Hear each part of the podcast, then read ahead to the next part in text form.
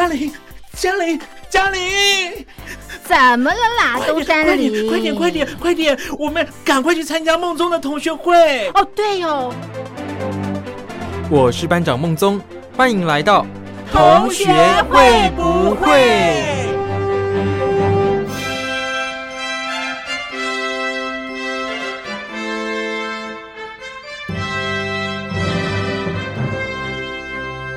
？Hello，各位小伙伴，我是苏燕。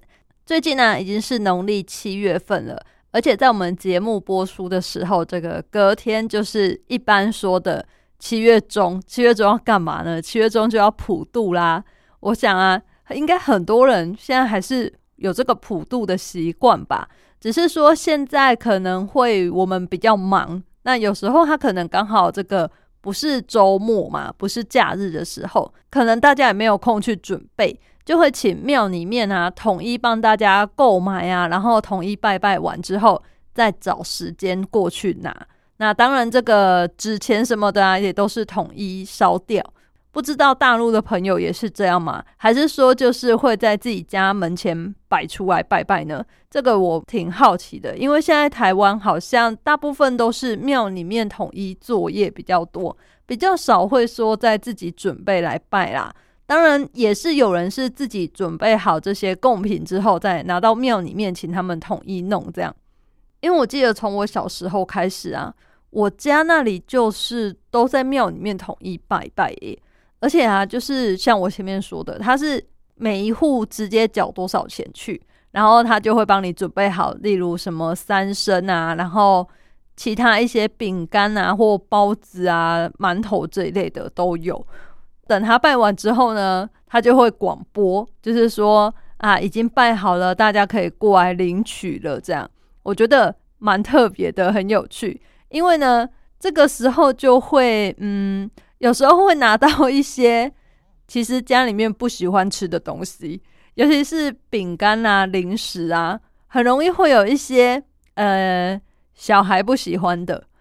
可是呢，可能这些东西是大人比较喜欢的吧。就是我看爸爸他们都会拿去一边泡茶，然后一边配着吃，这样。也许他们是以这个口味做取向吧，而不是以小朋友的口味。所以呢，我印象中是小时候那时候。嗯，对于这个饼干方面就不会很期待，但是呢，冰箱都还是会塞满满的，因为不晓得为什么，就是拜拜一定都要准备这些鸡呀，就是全鸡啊，然后什么猪肉啊这一些的很多，然后呢，又刚好我们那附近可能有做包子的店嘛，还怎样，我也不晓得啦。反正就是呢，每次都会有他们家包子，包子又比较大，比较占空间，然后还会有水果。所以呢，每次刚拜拜完，冰箱一定都是堆满满的。这个我觉得是挺有趣的啦。但是现在长大之后呢，就对于这件事情，好像觉得没有像以前大家那么热络嘛。因为小时候我记得好像还会有就是比赛大猪公这个东西嘛，现在好像比较不常见，可能是因为。人道问题嘛，大家觉得这样对猪来说好像也不是很人道。大猪公的养成好像说是要强迫它一直吃，一直吃，让它吃的变很大只，然后越大只越好，越胖越好，越重越好。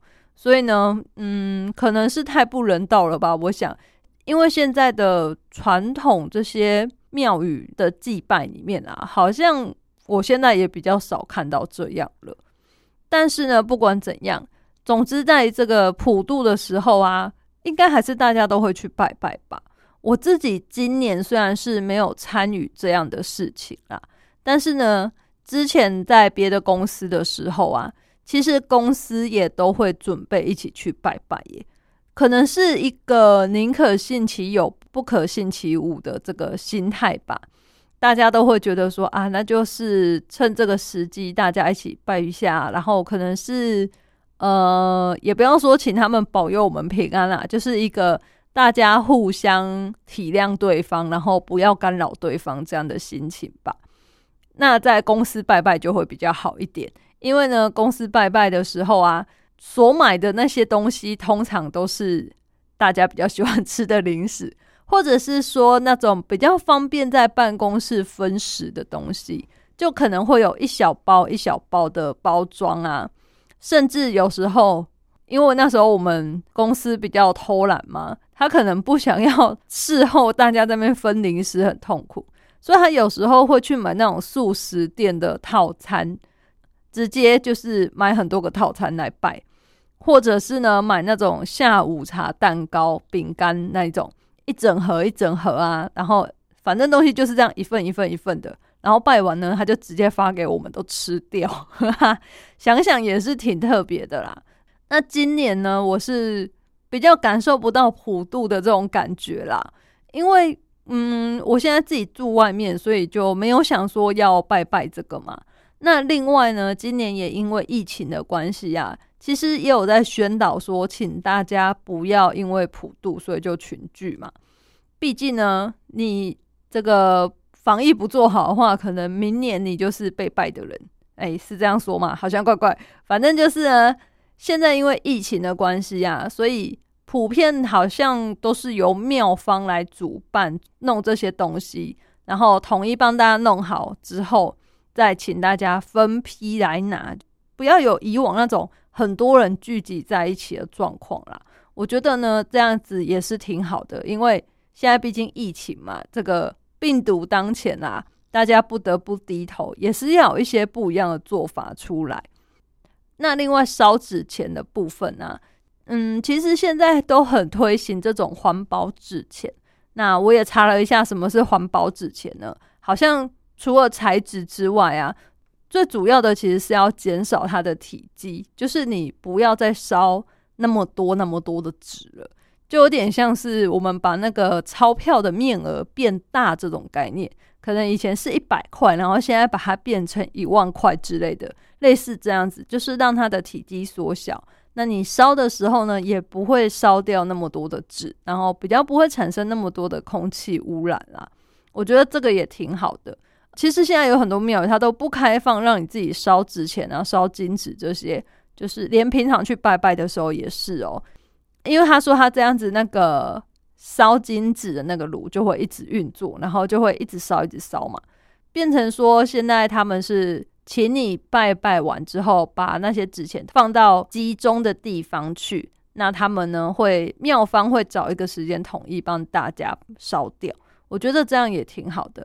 因为有时候你去烧金纸啊，都要等很久，在那边排队，烧的人太多了。可是那个纸钱烧没有那么快嘛，又加上不晓得为什么一直有一个说法哦，就说呃不能用别人的火来点，你一定要自己把它点火点好再放进去。我不知道为什么啦，但是我有听过这个说法，所以呢就会有很多人又要在那边等点火。我也是觉得嗯。为什么呢？可能这有他的说法啦，但我没有查。总之呢，就是这个香火很鼎盛的庙，他们这个烧纸钱啊、烧金纸的人就会很多，就会一直在那边排队。有时候在那边等也是觉得挺心烦的。好不容易呀，拜拜完要回家了，结果还要在那边等待，这个心情我也是我蛮不喜欢等的啦。所以呢，我觉得像现在统一收集起来，庙方来烧。是个挺好的做法，我也很支持这样的做法。不知道大家觉得怎么样呢？因为像我是有朋友，他说他没有自己去烧纸钱，他就觉得嗯少了一个 ending 的感觉，他没有结束这个行程了的感觉，他觉得他就没有办法去就是把贡品拿回家，然后结束这样，他就会觉得不行，我一定要亲手完成这件事。于是呢，他现在都会找那种。还是允许让大家自己去烧金纸的这些庙，我觉得 这样也是挺累的啦。不过每个人都有自己的信仰，我也是给予尊重啦。希望今年的普渡呢，我老家那边可以买一些好吃的零食，就等我可能疫情稍微和缓之后，我回家的时候还能吃。希望他们可以买一些可以放比较久的零食。那其实每一次的拜拜啊，我最期待的就是吃这个部分，因为呢，从小时候开始，我们家拜拜，我妈妈就会带我们出去，就是挑选自己想吃的零食。她就是她不会自己挑他们大人喜欢的要吃的，她也会带我们出门，然后买一些我们自己喜欢的。所以呢，从小我对于拜拜的印象就是可以买零食这样。直到现在啊，每次就是有这种拜拜的机会，我还是第一个就会想到说，嗯，那可以买什么零食来吃吗？但是啊，现在长大之后，好像对于这个拜拜买零食这件事就没有那么兴奋吗？可能是小时候比较没有机会自己出门买零食吧。但是啊，现在长大有在赚钱之后，真的是随时啊想买就买，尤其是。可能是现在也长大了，你随时想要去卖场干嘛的都很方便，不像小时候可能就是还要爸妈带你去这样。现在就是随时随地啊要去买都很方便了，而且啊，像我有时候逛便利商店的时候，也是会不小心就呃，本来只是可能想要去买个茶叶蛋啊，或买个饭团来吃，甚至有时候就是路过而已，可是进去逛逛啊。出来手上就会再多一包零食，因为现在零食啊都越做越吸引人诶，从它的包装开始就会很诱惑你，好像他们上面都写着“我很好吃，快来吃我”，或者是有时候是推陈出新，尤其是洋芋片啊，现在都推出超级多新的口味，那这些新的口味啊就会很吸引人。因为我就是一个看到新口味就会忍不住想要尝试看看的人，除非呢那个口味是我原本就不喜欢的，像是什么他如果写大蒜口味啊，或是蒜头这种有蒜头，通常我就不喜欢，只有可乐果是例外。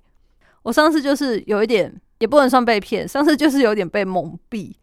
我之前看到的这个洋芋片啊，他就写它是什么春天风味的奶油蒜头口味。然后就想说，哎，怎么看起来好像还行？我想要有奶油、有蒜头，那应该是一个类似像是奶菊香葱之类这种味道吧？我自己幻想，把它想得很好，像应该是奶油味比较偏重的这种零食吧。结果买回来一打开，我就觉得，哇，天啊，这蒜头味太重了，不行！但是呢，为了不要被蒙蔽。我还是硬着头皮想说不行，我买都买了，我还是吃看看好了，搞不好吃起来味道没那么重啊，只是闻起来味道重而已。于是呢，我就吃了一片，哎，接着呢，那包零食的下场就是给朋友吃，因为我自己真的完完全全无法接受。我吃了一片之后呢，我就开始喝饮料，然后喝完饮料，我又去。找了别的零食，口味很重的出来吃，因为我想要压过那个蒜头的味道。经过这个事件之后呢，我就决定，我以后呢再也不会被那些蒜头口味的东西吸引了。他们不管前面怎么包装，总归一句就是蒜头，这个不行。然后呢，还有很多零食啊，他们都会推出一些联名款，通常呢这种也都会吸引我买来吃。反正就是新口味，我都想试试看就对了啦。然后饮料也是，现在饮料啊也是到处都是联名款啦，然后什么几十年老店所推出的秘方啊，然后现在变成便利商店饮料给你喝啊，或者是它就是什么哦，可能是跟什么蜜蜂工厂这种出产蜂蜜的合作啊，然后就推出蜂蜜系列的。口味的饮料啊，像什么蜂蜜牛奶呀、蜂蜜绿茶这种呢，通常我都会对它寄予厚望，我还是会买来喝这样。然后糖果也是，反正我是一个很喜欢逛便利商店，然后它有什么新口味，我都会很想买来试试看的人。所以我朋友都说，厂商啊，其实有一部分就是在瞄准我们这种人，他就是一直的推出新口味，然后一直在骗我们的钱。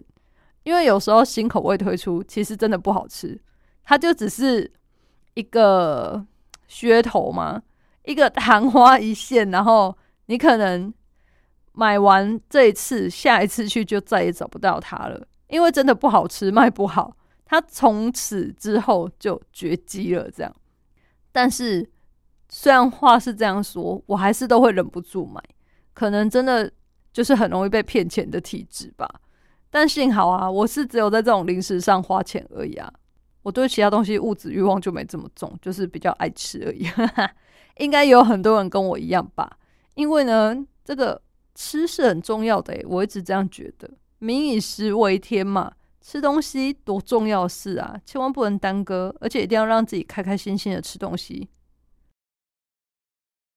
这个没时间等你啊，我觉得呃，有很多时候啊，其实也不是我们真的没有时间等对方，而是一种就是不想等。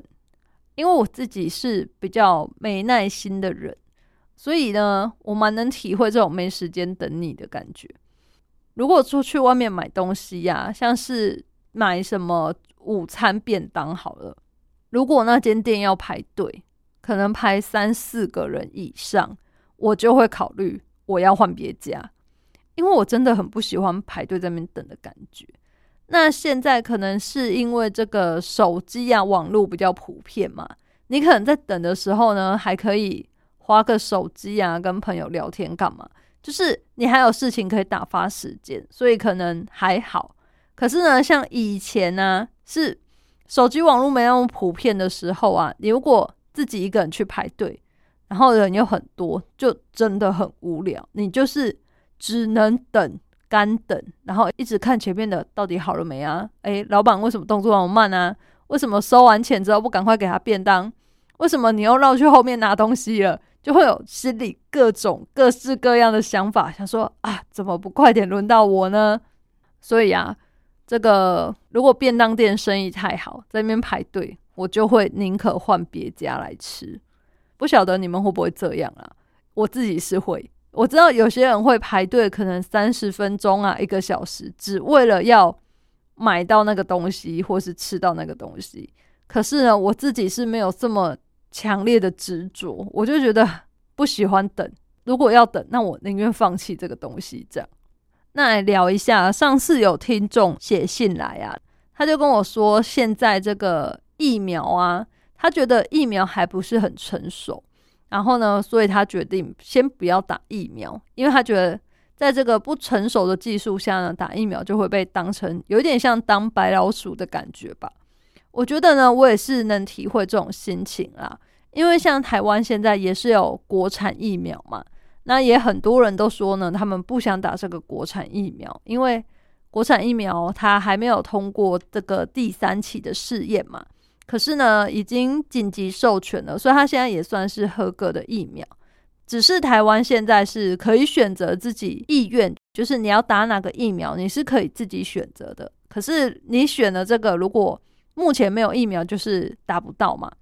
那现在就有很多人在说，呃，他们也不愿意打那一个疫苗，就是像这个听众朋友说的一样哦，觉得说不想被当成白老鼠。可是呢，我自己是觉得啦。现在比起这个被当白老鼠啊，病毒啊，就是新冠肺炎，它带给我们的后遗症什么的，其实是很多的，它的致死率也是高的。所以呢，嗯，有疫苗可以打的话，我觉得就还是先打吧。呃，就是有一点两害相权取其轻啦。我自己是会觉得有的打先打。当然不是说疫苗打了我们就百毒不侵了嘛，没有嘛。可是呢，打了疫苗可以避免我们变成重症的情况，会减轻，就是你不会一得到然后就马上变得那么严重啦，你的死掉的几率就没那么高。我觉得呢，如果要为了保护我们的生命，或者是说提高一个群体的免疫力呀，以这个角度来看的话，我是觉得。有疫苗可以打就先打，虽然说我们现在都还是打不到疫苗的一群，而且啊，最近我的朋友也是在 他的脸书上抱怨，他就说他一开始就先登记了某牌的疫苗，可是呢，政府啊之前是说你只要登记过一次之后，你后面就不用再登记了，但是呢，因为台湾这个国产疫苗是最近才又出来的嘛。所以这个国产疫苗通过检验说可以打之后呢，它也有被放进去当初这个意愿勾选的选项里面的。可是，一开始他们勾的时候没有这个选项嘛，自然他们就没有勾到了。然后他们也一直相信说啊，就不用再重新登记了。殊不知呢，在他打电话询问之后，才知道没有如果你要打后面出来这个疫苗呢，你一样要在上网去修改你的意愿，就是说，哦，我愿意打 A 牌的疫苗，也愿意打 B 牌的疫苗，这样，这样呢才会把你列入这个等待的人数里面。不然呢，你就是只有原本勾选的 A 疫苗，你就是要等到有它的时候才能打，这样。那我朋友就觉得很生气呀，他就觉得说，那你一开始不是说登记一次就好吗？但是，嗯，毕竟你一开始登记的时候。他也不知道会有后面这个疫苗的出现嘛，所以呢，我是觉得还好啦。只是呢，现在就是疫苗没那么多，所以呢，大家都要一直时时刻刻的去关心说现在有什么疫苗，然后呃，你的权益你要自己去关心啦。毕竟现在我相信很多人都还是很混乱，不知道说要上网登记意愿，或者是说像我朋友一样，你登记了 A，你不知道说。原来我也可以再去修改，我要 B 甚至 C。可是呢，你每次的修改都会造成你的排序，就是你的排序要重新来，这个好像也是很复杂啊。但反正我现在目前是已经勾选了，我有意愿打某牌疫苗，但是都没有收到通知说我可以去打疫苗，我也不晓得还要等多久，因为就现在的这个。技术来看，好像还是挺不够的诶。希望大家呢都可以从这个新冠肺炎的阴影中摆脱出来。不过，感觉好像越来越难了，因为它的变异株越来越多了，都会让人家很紧张。尤其是现在台湾是有开放变成二级嘛，然后有部分的餐饮业已经是。符合这个防疫规范的话呢，是可以内用的。可是啊，就在最近陆陆续续开放之后，反而都会事后发现说有确诊者去过，那反而让大家更加的担心了。所以呢，我自己目前是还是不会内用，一切都是选择外带为主。我觉得这样好像还是比较安全的啦。所以呢，希望各个店家可能。还是要继续推出这种外带优惠嘛？因为之前疫情比较严重的时候啊，像我们家附近的火锅店什么的都有推出外带的优惠。它可能就是一个 set 一个套组给你，然后里面有肉啊、有菜啊，然后有副餐啊、汤头这些，让你自己回家煮。我觉得这种也是不错啦。或者是说呢，其实它也可以干脆就是。都帮你煮好，整个给你，然后稍微优惠一点点，因为毕竟你没有在店里面吃嘛，你可能就是少掉了他们一些人事成本啊，或者是说一些副餐本来可能有供应吃到饱，现在没有了嘛。那有些店家呢都会这样子，然后再也是便宜一点点。我觉得像这样子都蛮好的，我就是比较偏向这种用外带来支持他们啦。我也不希望说疫情过后，然后想出去吃饭，结果发现哇，店家都倒光了，这样也是蛮傻眼的呢。希望大家呢共体时间，然后可以一起好好的来度过这一段比较让人家不知所措的疫情期间。也许我们之后会找到如何消灭它，或者是其实没办法消灭，我们要找到跟它共存的方法。但不管怎样，我们都还是要先照顾好自己。大家一定要记得戴口罩，然后勤洗手。好的，那接着呢，又到了这个做心理测验的时间了。今天这个我觉得蛮有趣的，因为呢，相信大家应该都蛮喜欢吃炸鸡的吧？嗯，我自己呢也是特别爱吃炸鸡，这个香喷喷、热腾腾的，刚出炉的最好吃了，尤其是咬开哇！外层酥脆，然后里面呢香嫩可口，有时候还会流汤汁，想到就让人忍不住很想等一下下班之后呢，马上就来吃个炸鸡哦。所以今天呢，要来跟大家做的就是跟炸鸡有关的心理测验。光是从这个吃炸鸡的方式啊，其实就可以看出别人对你的印象跟你的真正的性格特质了。我们一起来试试看准不准呢？题目很简单。题目呢，就是吃炸鸡的时候，你喜欢吃的部位是哪里呢？A. 鸡腿，B. 鸡翅，C. 鸡胸，D. 鸡排。一，我选不出来，我都喜欢。想好了吗？吃炸鸡的时候，你最喜欢吃的部位是哪里呢？如果啊，你选择的是 A 鸡腿，那么你的内在人格特质啊，是你是一个很有想法、对自我要求比较高的人，不但对人好啊，个性大方又随性，可是面对事情的时候呢，又是很有气势的。你总是会让人家觉得你很可靠，很让人信服哦。那在朋友眼中啊，你也是一个体贴、善解人意的人，因为啊，你很懂得察言观色，也很会看时机，相处起来呢是很自在舒心的。而且啊，你总是充满活力，常常都可以替朋友带来这种愉悦的感觉。再来呢，选择 B 鸡翅。如果选择鸡翅啊，那么显示你是一个淡泊名利。不会计较得失，但是也不喜欢跟人家相争的人。你对人很好，抱着随遇而安的态度。可是啊，在这样对一切都不太强求的态度之下，对事情又会相当的积极努力、认真，然后很少抱怨。所以呢，其实你是可以获得大家的喜爱哟。那在朋友眼中的你呀，虽然说面对陌生人的时候会有点害羞啊、慢熟啊。可是呢，熟了之后反而会发现你不同的一面哦。在朋友的眼中呢，你是一个非常善良而且很热心的人，会默默的关心别人，而且充满温暖。有时候过多关心就会让你觉得很烦嘛。可是呢，你的关心是懂得拿捏分寸的，不会让人家觉得很鸡婆，所以大家都很喜欢你哦。再来呢，选择 C 鸡胸，你是一个。可以帮助别人，很大方，而且不会藏私的人，也不会要求回报。同时啊，你也是感情比较细腻，有很多事情你都会藏在心里哦。这样的你啊，是一个很好的聆听者，所以朋友难过的时候呢，通常都会很愿意找你诉苦啊，聊一聊这样。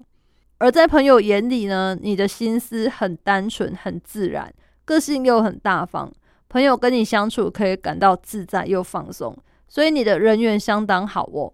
可是啊，你可能比较是属于心肠很软，所以就算你受到委屈，你还是会选择原谅对方，相信对方。这个可能是你要自己稍微注意一下的地方。再来呢，选择 D 鸡排。你虽然呢看起来对每个人都好，可是其实在你心里呀是有一个嗯。亲疏之别，你只有真正比较交心的人才会让你信任，然后真的发自内心对他好。你是属于内心比较有防御的类型。那在朋友眼中的你啊，其实是一个面面俱到，而且很懂做人的人。虽然说你各方面都很俱到，可是也不会让人家觉得太世故了不舒服。所以这样的你呢，让人相处起来其实是相当自在的。那最后呢？你选择这个一，我选不出来，我都很喜欢。选择这个的呢，其实你是拥有独特的想法哦，不会随波逐流，也很懂得察言观色。这样的你啊，在团体中是很容易被注意到的，有很多人都会想亲近你。另外呢，在朋友眼中啊，你是一个很有个性的人，不会有那种矫情做作的行为。反而是直率的个性让大家都很喜欢。那你也是相当的聪明啊，总是会有很多奇奇怪怪的鬼点子啊。跟你在一起呢，就会有很多很有趣的事情发生。今天这个吃炸鸡啊，来看看你的人格特质，不知道你们觉得准吗？我觉得还蛮有趣的，因为通常吃炸鸡的时候呢，当然大家优先都会选择要吃哪里嘛。有些人呢，就是喜欢吃鸡翅，觉得鸡翅啊啃起来特别香。那有些人啊，喜欢吃鸡腿，因为觉得鸡腿肉比较嫩，吃起来嗯鲜嫩多汁。当然，也有人呢是喜欢吃鸡排的部分，因为觉得鸡排肉比较多，吃起来比较爽。每个人都有自己的喜好，那这些喜好呢，有没有对应到你的人格特质呢？如果你觉得相当符合的话呢，也可以来信告诉我。一般信件啊，可以寄到台北北门邮政一千七百号信箱；电子信件可以寄到 lily 三二九 at ms 四五点 hinet 点 net l y l y 三二九 at ms 四五点 h i n e t 点 n e t。你写同学会不会苏验收？我就能收到喽。那接着呢，一样要帮我们另外一个节目打广告，就是光华论坛所推出的征文活动。待会呢，我会先放它的这个征文活动小广告给大家听。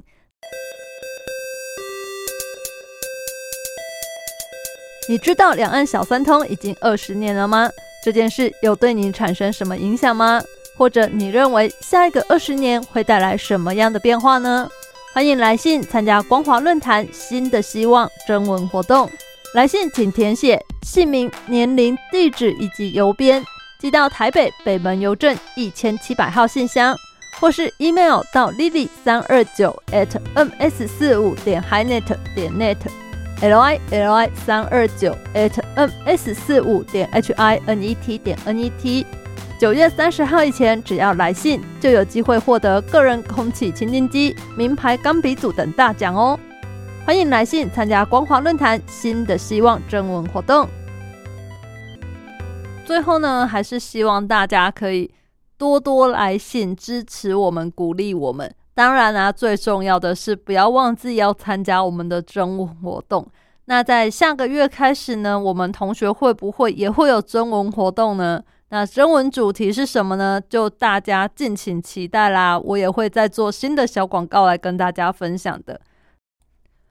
节目最后啊，来跟大家聊聊我最近看到一篇文章哦。因为前阵子疫情的关系嘛，有很多人都是这个在家办公，或者是说自我隔离啦，所以呢，有很多人呢可能会在你的朋友圈里面看到大家自己在家里，就会比方说，嗯。挑战自己的厨艺啊，每天做不一样的料理啊，或者是说呢，许下这种在家运动的美好希望。我出关的时候，被放出去的时候，我一定要瘦多少公斤啊，变成帅哥美女啊，健身好身材的感觉。或者是说呢，呃，我在这一段居家的时候，我要读完这本书那本书，这样子，绝对要利用这一段居家不能出门的时间，让自己更好。那其实这个整个奋发向上的这个氛围啊，我相信，呃，绝大多数人这个氛围应该都很短暂，很难会一直一直的持续下去哦。不过呢，我是觉得偶尔我们可以放过自己，因为呢，在这个放过自己的时候，偶尔的怠惰，其实也不代表我们就会被社会淘汰，那只是代表我们是活生生的人。也是会有累啊，想放松的时候嘛。前面大家想要把自己变得更好，这个我觉得也很能理解。因为呢，面对疫情这个不确定的因素，不可控的东西太多了，所以呢，我们就会很想要控制我们可以控制的东西，像是按照食谱做出一样大菜，或者是说。我来健身啊，付出我的努力，我可以得到身材上的回报。这个把一切我们可以控制的事控制好呢，其实是我们面对不安的一些方式。或者是有些人他其实就是会在网络上乱买东西，借由这种收到包裹时的踏实感来安慰自己说啊，一切都还是有秩序的。其实一切的状况都还是我能掌握的。不过呢。我觉得这些事情其实都有尽头了，因为这种想要掌控一切的愿望呢，其实很累人，真的很累。所以这个时候呢，如果你真的已经觉得太累了，我觉得大家，我给你一个建议，就是放过自己吧。真的，一餐没有煮饭不会怎样，一天没有运动不会怎样，世界呢一样照常失控了。可是呢，这个地球也一样都还在运转哦。当大家都在试图转移我们面对这种不可控的焦虑的时候呢，其实你要直觉的面对自己，就是这个世界上的事就是不受控制。那这样子呢，才是真正的放过自己。希望呢，大家可以在这个“放过自己”这四个字里面得到真谛啊。有时候不要过于放松，但是当你真的已经压力太大的时候，真的就是放过自己吧。那希望大家呢都能在紧凑的生活里面，偶尔的放过自己，有个美好的一天。我是苏燕同学，会不会我们下次再见喽？拜拜。